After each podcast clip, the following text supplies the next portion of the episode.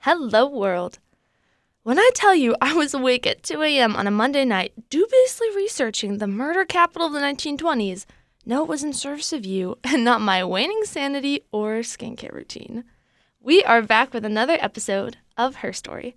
I'm Mary Jane, and because I don't fear getting roasted to death, we have a familiar face with us today.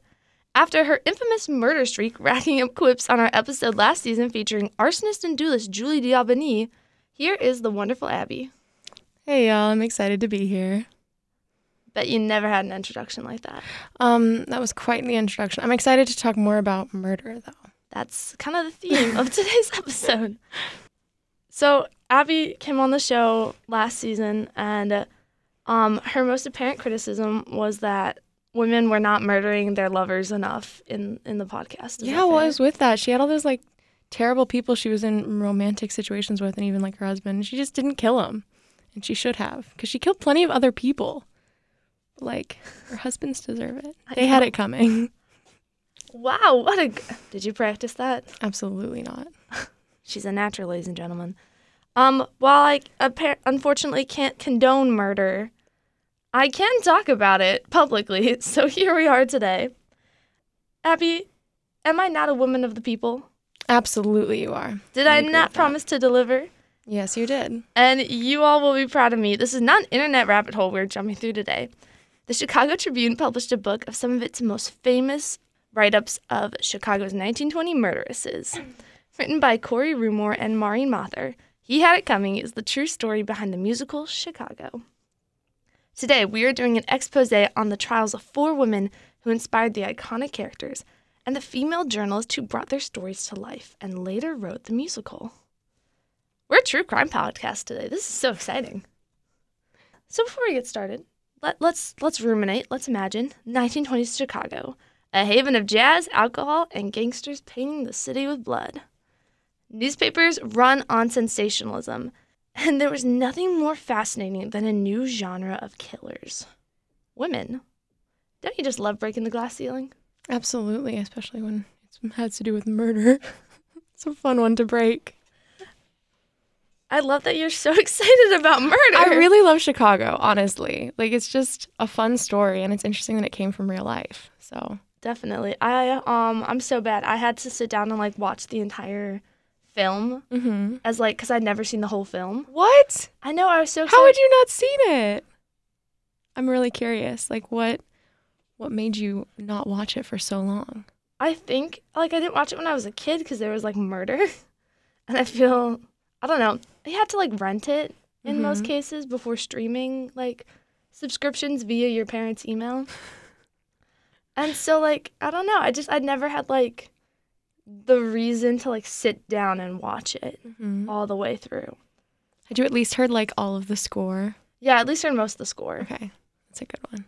Oh, yeah. What's your favorite song? Cell Block Tango. Okay, besides Cell Block Tango. Oh, she's quizzing me here. Um, really I like um. Oh, what's it called? It's um the matron, Mama. When You're Good to Mama? When you're good to Oh, Mama. Oh, that's my favorite. That's so good. It's good. If anyone's seen Newsies, there's a really great number in there that's just like it. mm-hmm. Little less PG thirteen, but it's fine. We're off topic. Back we need to to, what we talk about, about. murderers. But let's start with Maurine Watkins. So, born July 27th, 1896, Maurine Watkins was hired by the Chicago Tribune in February of 1924 to cover the city's most scandalous crimes. So, the highlights of her pretty much her big run as a journalist were the trials of four women who would go on to inspire Roxie Hart, Velma Kelly, Go to Hell Kitty, and Hunyak some of her most like infamous characters in the show. So she inspired all of those characters. The women she covered inspired Oh, all those characters. So Got four it. trials, each one inspired a different woman. That makes more sense. Maurine would visit the women in the Cook County Jail and conduct interviews running stories on the trial's progress. So let's start with the musical's leading lady. Roxie Hart was inspired by Beulah Annan. Born November 18th, 1899, her mother filed for. Oh, actually, I need to preface these. The sto- actual stories, in many cases, are not as fun as the musical. you're gonna see a lot of parallels though in between the trials and like how much inspiration she took for each character. But like, it's not. There's no. They're not dance numbers in this. Unfortunately, it's real life, so it's kind of sad. Okay, but instead of like a fake murder, it's a real murder. So I feel like it was definitely exciting enough at the time. Oh, definitely. Doesn't need a dance number to be an interesting case. I just want to warn you guys. Like some of these, you're gonna be like, "Oh my god," and then others you're like, "Oh my god." you know, it's a roller coaster of emotions, people. You can tell I'm definitely not unhinged from doing all this in two days. So, leading lady Roxie Hart. Don't look at me like that. Okay, but you just said you're not unhinged. I disagree. Leading lady Roxie Hart was inspired by Beulah Annan. Hmm. Born November 18th, excuse me, 1899, her mother filed for divorce from her Kentucky farming hus- husband, who kicked her and young Beulah out of the house. Beulah was first married February 11th, 1915, at only 15 years old, lying on her marriage certificate when she and Perry Stevens eloped to Rockport, Indiana. That seems a little sus. Yep. How old was he at the time? I'm not sure, honestly. Okay. That's quite young. Yeah. If he was above like a few years older than her, a little problematic. Yeah, you're gonna see a lot of age gaps today. Yeah, lots that of makes age gaps. sense. So they had their first son, Perry Stevens Jr., about a year later. So she's only about 16, maybe 17, but it's still pretty early. Um, the marriage ended in divorce very quickly, and Perry um, Jr. was sent to live with his paternal grandparents, recalling later on that his mother was never mentioned in his presence and he never even met her. That's so sad. Um, Beulah had already moved on to Chicago and married Albert Annan on March 29th, 1920, after meeting him in Louisville. People are very touchy about how you pronounce that city's name. Seven years her senior, Albert was a mechanic working long hours and making very little. The couple lived in an apartment in modern day Bronzeville. Balua then met Harry Clast, a twice married with three daughters, at the laundromat where they both worked and the two soon began, soon began an affair. She later went on to admit that they were intimate on three occasions. On April 3rd, 1924, Beulah shot Harry in her apartment in such a state of shock that she couldn't get her story straight, leaving her to wait two hours in her apartment before calling her husband. How many times did she shoot him? Several. Okay. I know at least two. Um, in the film, it's like she like shoots him like 30 times. Yeah. and they're like, "Wow, you went to town on this home invader."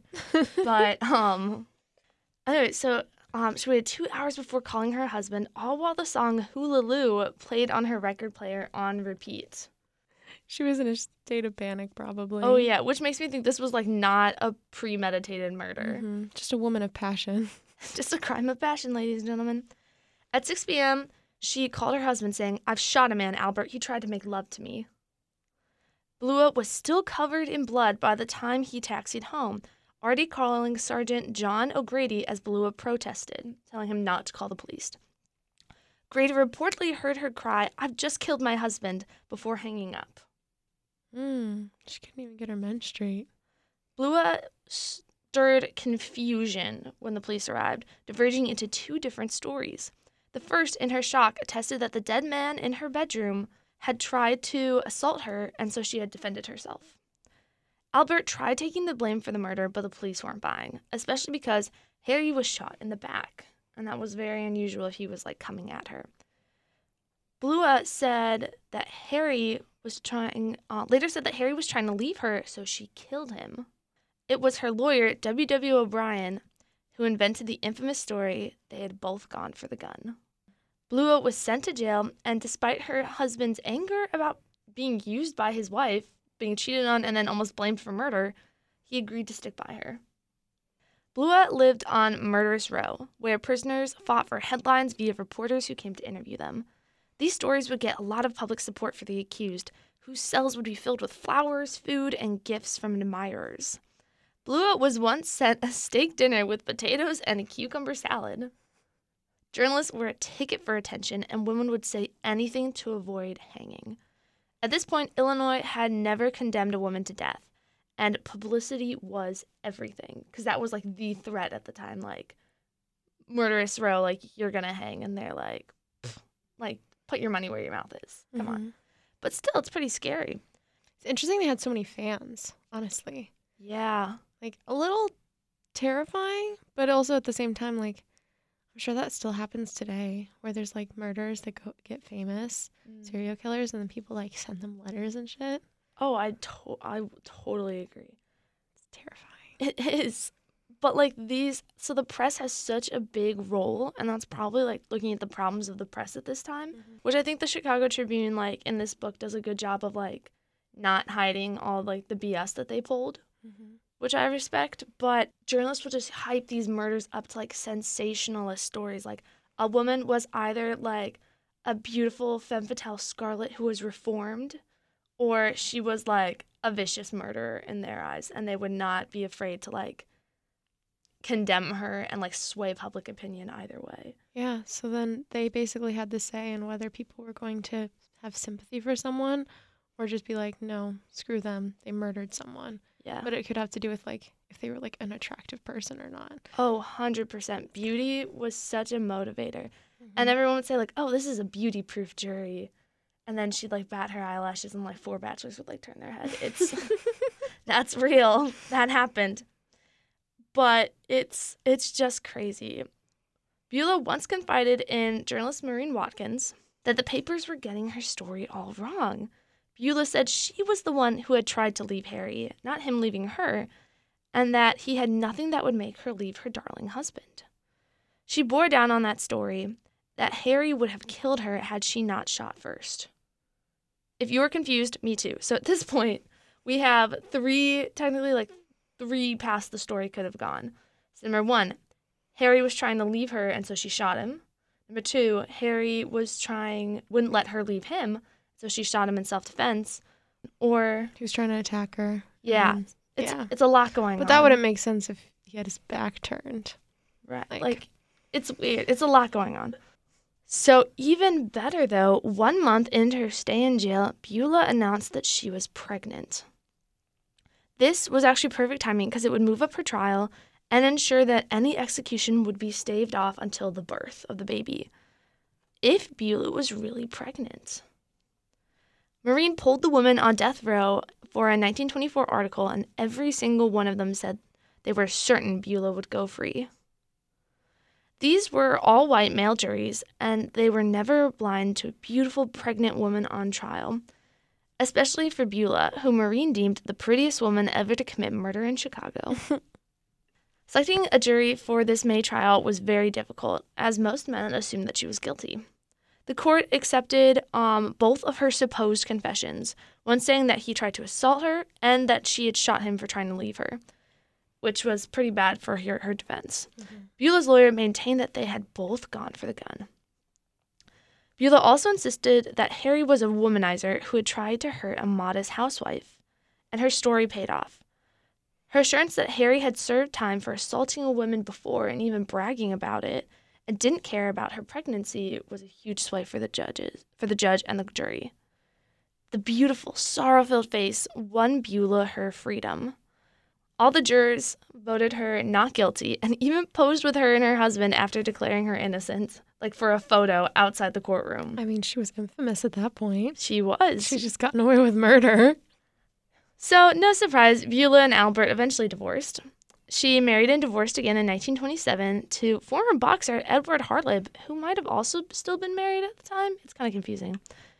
Um, Beulah heard about this play coming up named Chicago that was based. So Pashara was the predecessor to the musical we have today.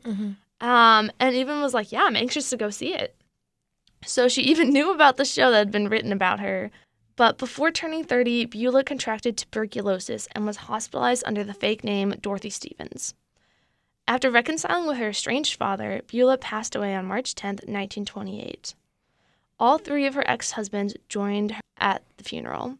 Maybe karma got her, honestly. I think so. Yeah, that's sad, but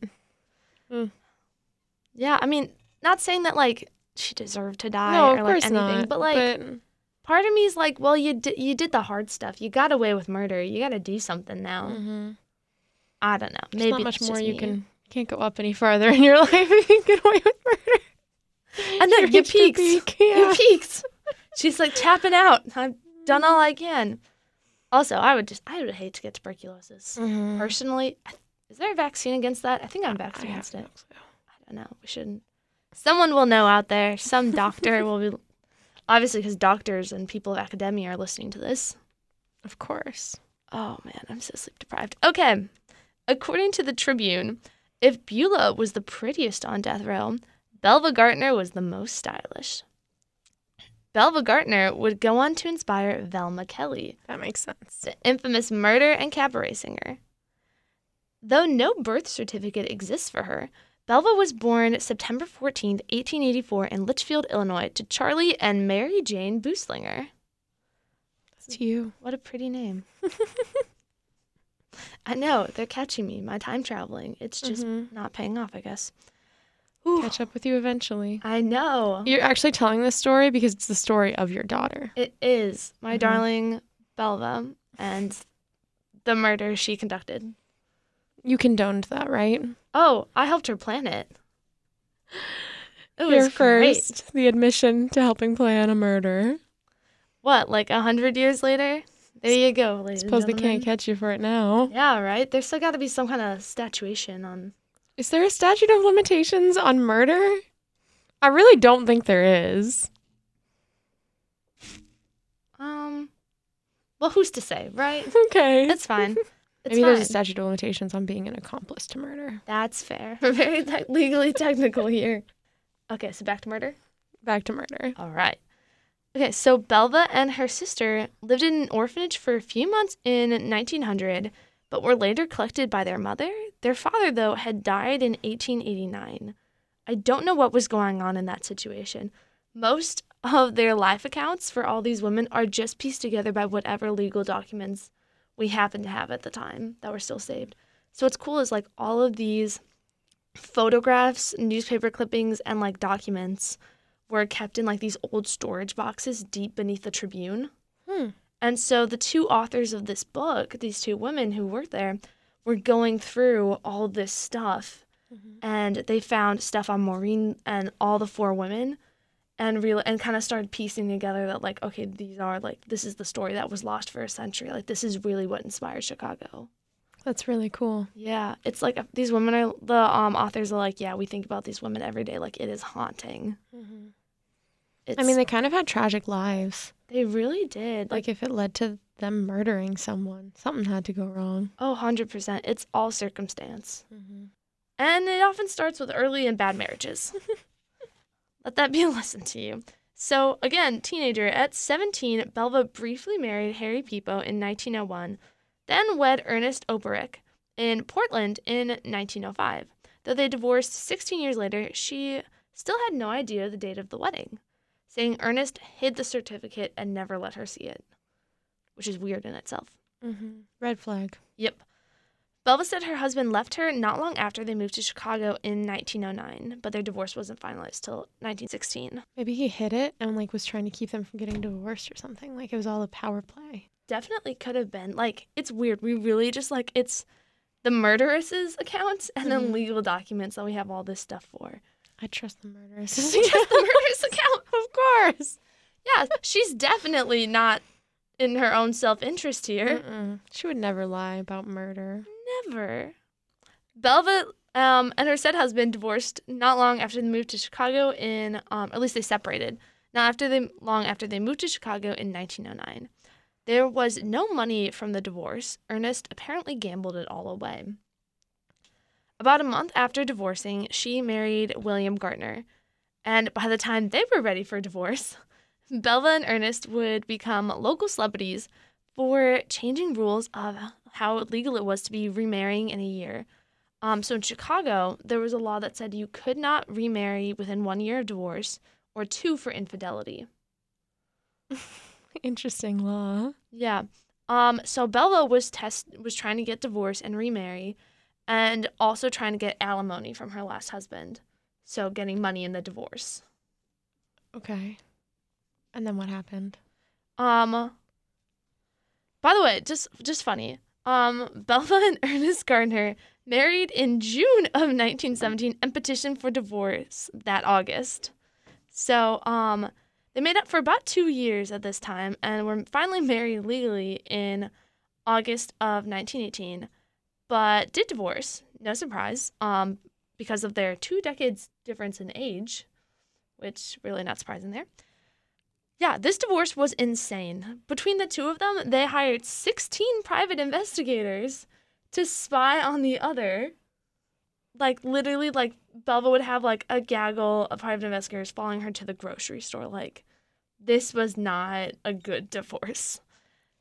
But anyway, after the 1920 divorce, Belva did try to start her own taxi business. So she wanted to work for herself and be an entrepreneur. Then came March 12th, 1924. 40 year old Belva had been going out with Walter Law for three months, despite his wife and child at home. At 1 a.m., police officers found Walter dead in Belva's car. Apparently, they observed a woman t- entering a car with a man. They heard shots, found a body, and tracked down Belva via the license plate. Pacing in her silk robe, bloody clothes still on the floor, Belva denied knowing anything about the murder and still ended up in Cook County Jail, held without bond. The next day, Belva said, Of course, it's too bad for Walter's wife, but husbands always cause women trouble. According to Law's friend, Walter had feared Belva, and she allegedly tried to stab him if he ever left her. Seems healthy. Apparently, he also took out like life insurance because, um, or like invested a lot more in it because Belva had reportedly tr- like said she was going to kill him. Mm-hmm. But to Belva, no woman could ever love a man just enough to kill him. And just like Velma Kelly, she also wanted to be a cabaret performer. Mm-hmm. Um, Belva said that she had been drunk and couldn't remember a thing. Only that one minute Walter was talking about being uh, his fear of being held up by men, like hold up men, and the next he was covered in blood. She was so afraid that she fled, and this was a unique defense to take. Belva wished for a jury of liberal men, lovers of jazz and going out, to save her from the noose. Her ex husband, Gaertner, was making oxygen regulators for the U.S. Army at this time, and he hired three lawyers to defend her, hoping to get back with her after the trial. So Maurine covered Belva's trial. Her the defendant's outfits are described in vivid detail. Um, she was absolutely a fashion icon. Um, as she waited to see if she'd be sentenced to death. So let me read you an actual quote from the Tribune of the trial, June 5th, 1924. Her sultry eyes never lost their dreaminess as policemen described the dead body slumped over the wheel of the Nash sedan, the matted hair around the wound, the blood that dripped in pools, and her revolver and fifth of gin lying on the floor. Her sensuous mouth kept its soft curve as they told of finding her in her apartment. Like, what? That is. These trials are such a sham of, like, just show business. Mm-hmm. No, that's it. Actually, really makes sense that they would that this that those couple those two trials would be some of the basis for Chicago Oh, yeah. because it's like taking these women that are like so beautiful and so magnificent and then describing them in that way. It's a choice. Oh, yeah. You definitely wouldn't see a modern trial like that. No, you would not. So, Belva said she had only brought her gun because of Walter's fear of being mugged. And after seven hours of deliberation, Belva was not guilty. From her home, Walter's widow was crying out, furious, There is no justice in Illinois. Walter paid, why shouldn't she? Belva collected her wardrobe from Murderous Row and went on to stay with her sister. And the convicts were sorry to see her go. Accordingly, she was the best dancer and card player. Belva Gardner remarried Gaertner in May of 1925 and traveled widely, breaking up and making up over and over. Gaertner nearly divorced her again after she apparently tried to kill him, but Belva brushed it off. He stayed with her through years of antics, and when he died, he left most of his estate to her and ensured his veteran employees would keep their job by putting business operations through the University of Chicago. Belva moved to Los Angeles in the 50s to live with her sister and died May 14th, 1965, of heart disease at age 80. Did she ever get to be a cabaret singer like she wanted to be? I don't think so. That's so sad. Her dreams died. I know. At least she got like a slightly longer life than the last person. That's true. Mhm. Okay. All right, I gotta head out. Yes. Thank you for having me. Any last words about Um, Chicago and murder? In the upcoming murders, I don't know who's next, Mm. but just remember the men probably deserved it. That's all I gotta say. All right. Thank you. they had it coming. Next comes Go to Hell Kitty. Really, Catherine Kitty Malmbalk. The Tribune's infamous line for this accused murder was that she packed a gat where most girls harbor their love letters. A Hungarian immigrant born July 26, 1904, she and her mother came to the U.S. in 1911. With her father dead and brothers to care for, her mother saw no need to give her daughter a formal education. She married Max Balk, a Russian immigrant 20 years older than her, on February 7, 1921, but Max was verbally abusive and eventually Catherine left. She sent $15 a month to her mother to care for their daughter, Catherine Jr. Catherine loved her daughter and would do anything to, for her, though she eventually took up with ex con Otto Malm. They tried to marry, but Catherine was still technically married to Max, so it wasn't legal and neither, according to the Tribune's book, was their activities. Otto and Catherine tried to break into Delson Manufacturing, perhaps to rob it, on November 4th, 1923. The pair were stopped by two security guards and Otto opened fire. One bullet grazed Kitty's head and another killed Edward Lehman, a 19 year old guard. Catherine escaped to Indianapolis, hiding from police, and would have gone on to New York if not for her daughter, who was being heavily surveillanced day and night, a trap set for Kitty. Catherine had a chance to flee Chicago but decided to turn herself in, hoping to cooperate in order to see her daughter. Problem was, Otto, the driver, and some apparent accomplices had already been apprehended. Otto said Catherine was the one who had fired and killed the guard. Catherine denied this, saying, Men, they're brave as the devil but can't hold out the way a woman can. Now, me, if they beat me the hell out of me, I wouldn't have squealed. The press deemed her a tiger woman, but Catherine was terrified that she would be executed. At least life in prison would let her see her mother and daughter. Pretty and well dressed, Catherine confessed to helping Otto in the robberies, but that she couldn't have shot Lehman because she didn't own a gun. Catherine was terrified at what would become of her daughter without her, and once the matron of the prison found her trying to commit suicide. Still, Catherine was a pretty girl and a mother, and she said, I've about as much of a chance of getting the rope as Mom has of getting angel wings when he croaks. She read the Bible as the men of the jury were selected, and on day one of court, Catherine's daughter was there in the trial and tried to sit with her mother. The men trying to prove her guilty was Harry Pritzker of the state attorney's office, who would go on and try to prove Belva Gaertner guilty that same year. The great uncle of Governor J.B. Pritzker tried to get Catherine the death penalty. The press called her a wolf, a tiger, and described her as the hardest killer ever to enter that courtroom. A surprise testimony of a fellow tenant in Indiana described Catherine as a vicious killer who carried two guns everywhere, except in eating, sleeping, and sex. Catherine fainted during the testimony. Twice. When a surviving night watchman, though, came to the stand, he said he never saw a woman the night of the break in. On the stand, Catherine shocked the jury by admitting she was there the night of the murder, but that no one had told her where they were going. She thought it was a joyride and claimed Otto tried to shoot her to prevent Catherine from telling the world that he shot the night guard. She attested that she'd never carried or shot a gun in her life. Catherine was found guilty on February 26, 1924, after only an hour and 26 minutes of deliberation. Though they admitted that Otto fired the gun, she was guilty by association. Catherine raged and fainted in the courtroom. She fainted again in her cell. Catherine had been so surprised she wasn't going to hang that she would lost it. Max divorced her, and then Otto killed a fellow prisoner. While she was in the clink herself, Catherine dedicated herself to an education and reform. She worked as a clerk and studied hard for shorthand and typing. And Pritzker, surprisingly, became her greatest advocate as she tr- constantly tried for appeal. And he said that a shortened sentence and pardon would complete her rehabilitation, and that sensationalism from the press had been the thing to move the jury.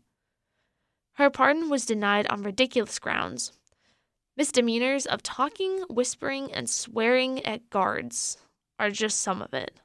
Catherine fell ill within the week and died of pneumonia on December 27, 1932, after receiving word that she would not be getting an appeal.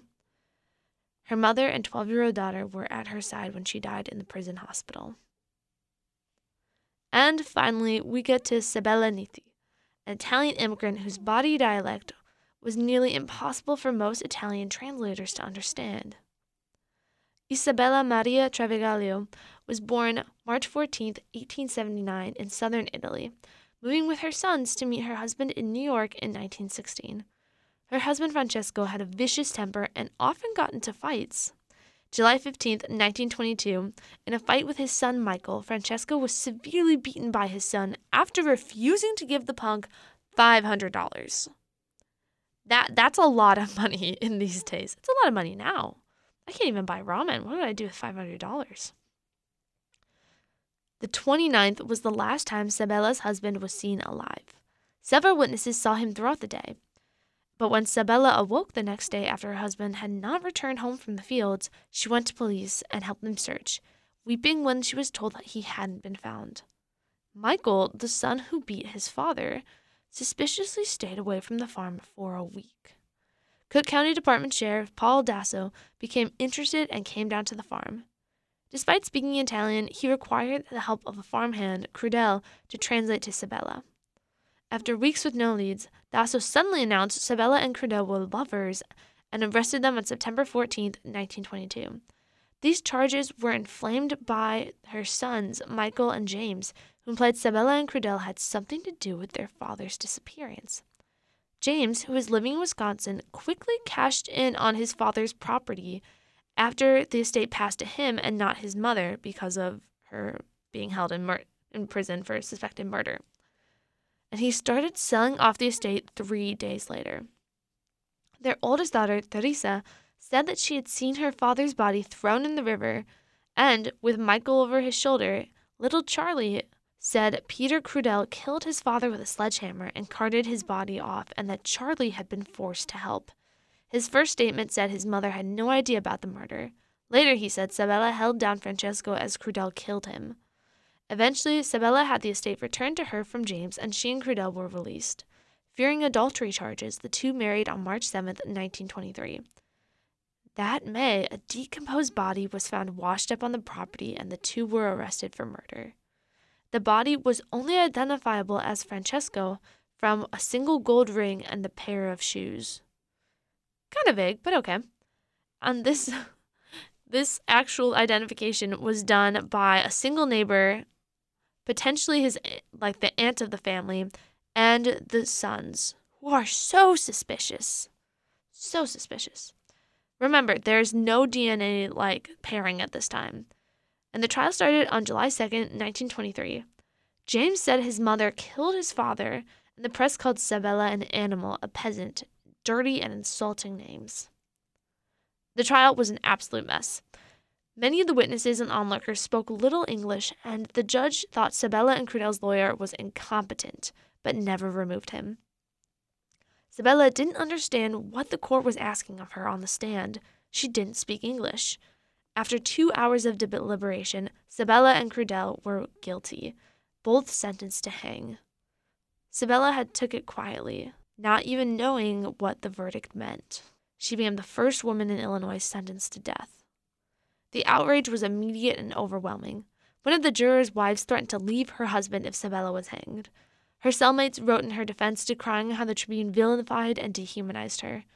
Churches were derailing capital punishment, and still the Tribune supported the verdict, saying Sabella was ugly and repulsive. On July 21, 1923, a coalition of Italian American organizations took up the crusade. Sabella tried suicide twice even as people rallied to her defense, saying the U.S. had never hanged a mother and that a new trial was needed. The judge was not moved, and the Tribune sent out a racist editorial about how Italians should go back to their country. On September 25, 1923, Illinois Supreme Court Justice Carter stayed the execution of Sabella and Crudel, and a legal team was raised with funds from Italian Americans arguing for a reversal of the sentence on December 15, 1923. Sabella had made a deal for immunity when she was first taken in for questioning that would have returned her to her family and kept her property, but that hadn't been presented to the court because, and I quote, of the gross incompetency and stupidity of her attorney. There was no substantial proof that the body was Francesco Nitti. Charles' testimony was reviewed. A neighbor had borrowed the wagon and it would that would have dragged the body off. So that would have was an impossible part of the story. And if Charlie had been forced to bury the body, why would he have participated in the search earlier that day for his father that had come up with nothing? The judge should have stopped the trial and got Sabella and Crudele new lawyers since there was was an idiot. It was a whole mess, and clearly this is most of this had been fabricated by a poor lawyer and her sons. On April 14, 1924, Sabella and Crudele's death sentence was reversed after a two hour court deliberation, and it was inferred that Michael had been the one to kill his father. Sabella's cellmates had taught her how to write a little English, and people tried to make her more attractive for the trial because beauty is power in this case. She was released on bond on June 16, 1924, and her release was the first official document she'd ever signed. Crudele was released the next day. After six months, the murder charges against the two were dropped. Crudele eventually left her, but she remarried and became a naturalized citizen, moving to Los Angeles in 1949 before passing away December 10, 1957, at age 77.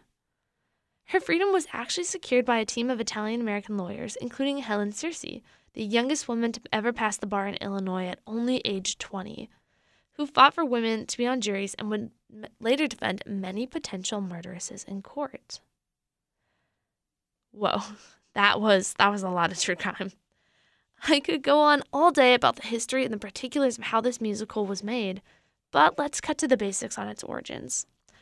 Maurine covered these sensationalist stories, but was only a journalist for eight months before leaving the Tribune.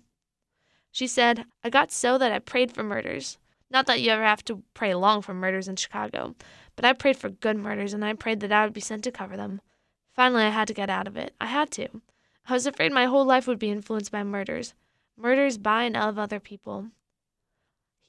The book He Had It Coming attests that, if not for the musical Chicago, her name might have been lost to history. She began writing plays young, even selling at good reviews at age 11. She was top of her class in high school and studied many languages and playwriting at Hamilton College and Transylvania College in 1914, eventually getting a bachelor's from Butler University. She wrote A Brave Little Woman in 1926, the predecessor to the play Chicago. It would premiere under that name, or Play Ball, a three act play that Maurine would keep the rights to all her life.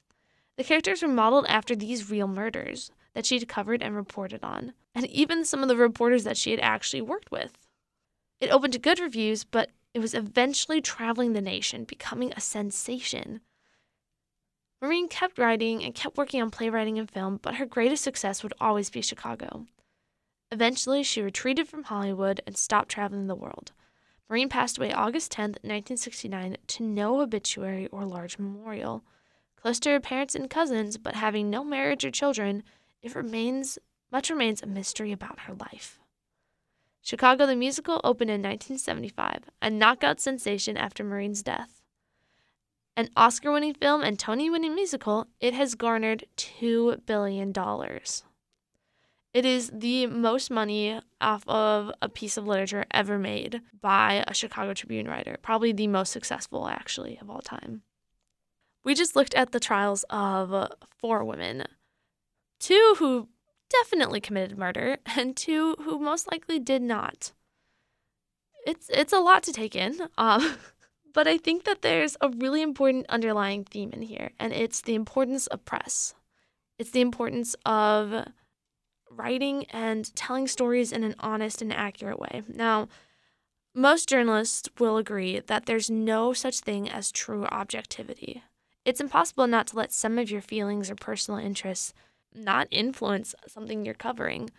But this blatant sensationalism of hyping up these people and murders into being something just for readers to consume for a net profit clearly had some horrible effects on some people, either letting murderers go free or almost hanging innocent women. There's a lot to get at from Chicago, and even though this story isn't as glittering and exciting as the musical might be, I think it's really amazing to look at the writer and how she drew so much inspiration from these very fascinating and very insane stories. I feel like we could just do like one episode each on each of these. We're not going to. I I'm too tired for that. But as we wrap up today, all I got to say is do your homework. Listen to some jazz for me. Just listen to some jazz. And I will see you next week for another woman who made her story.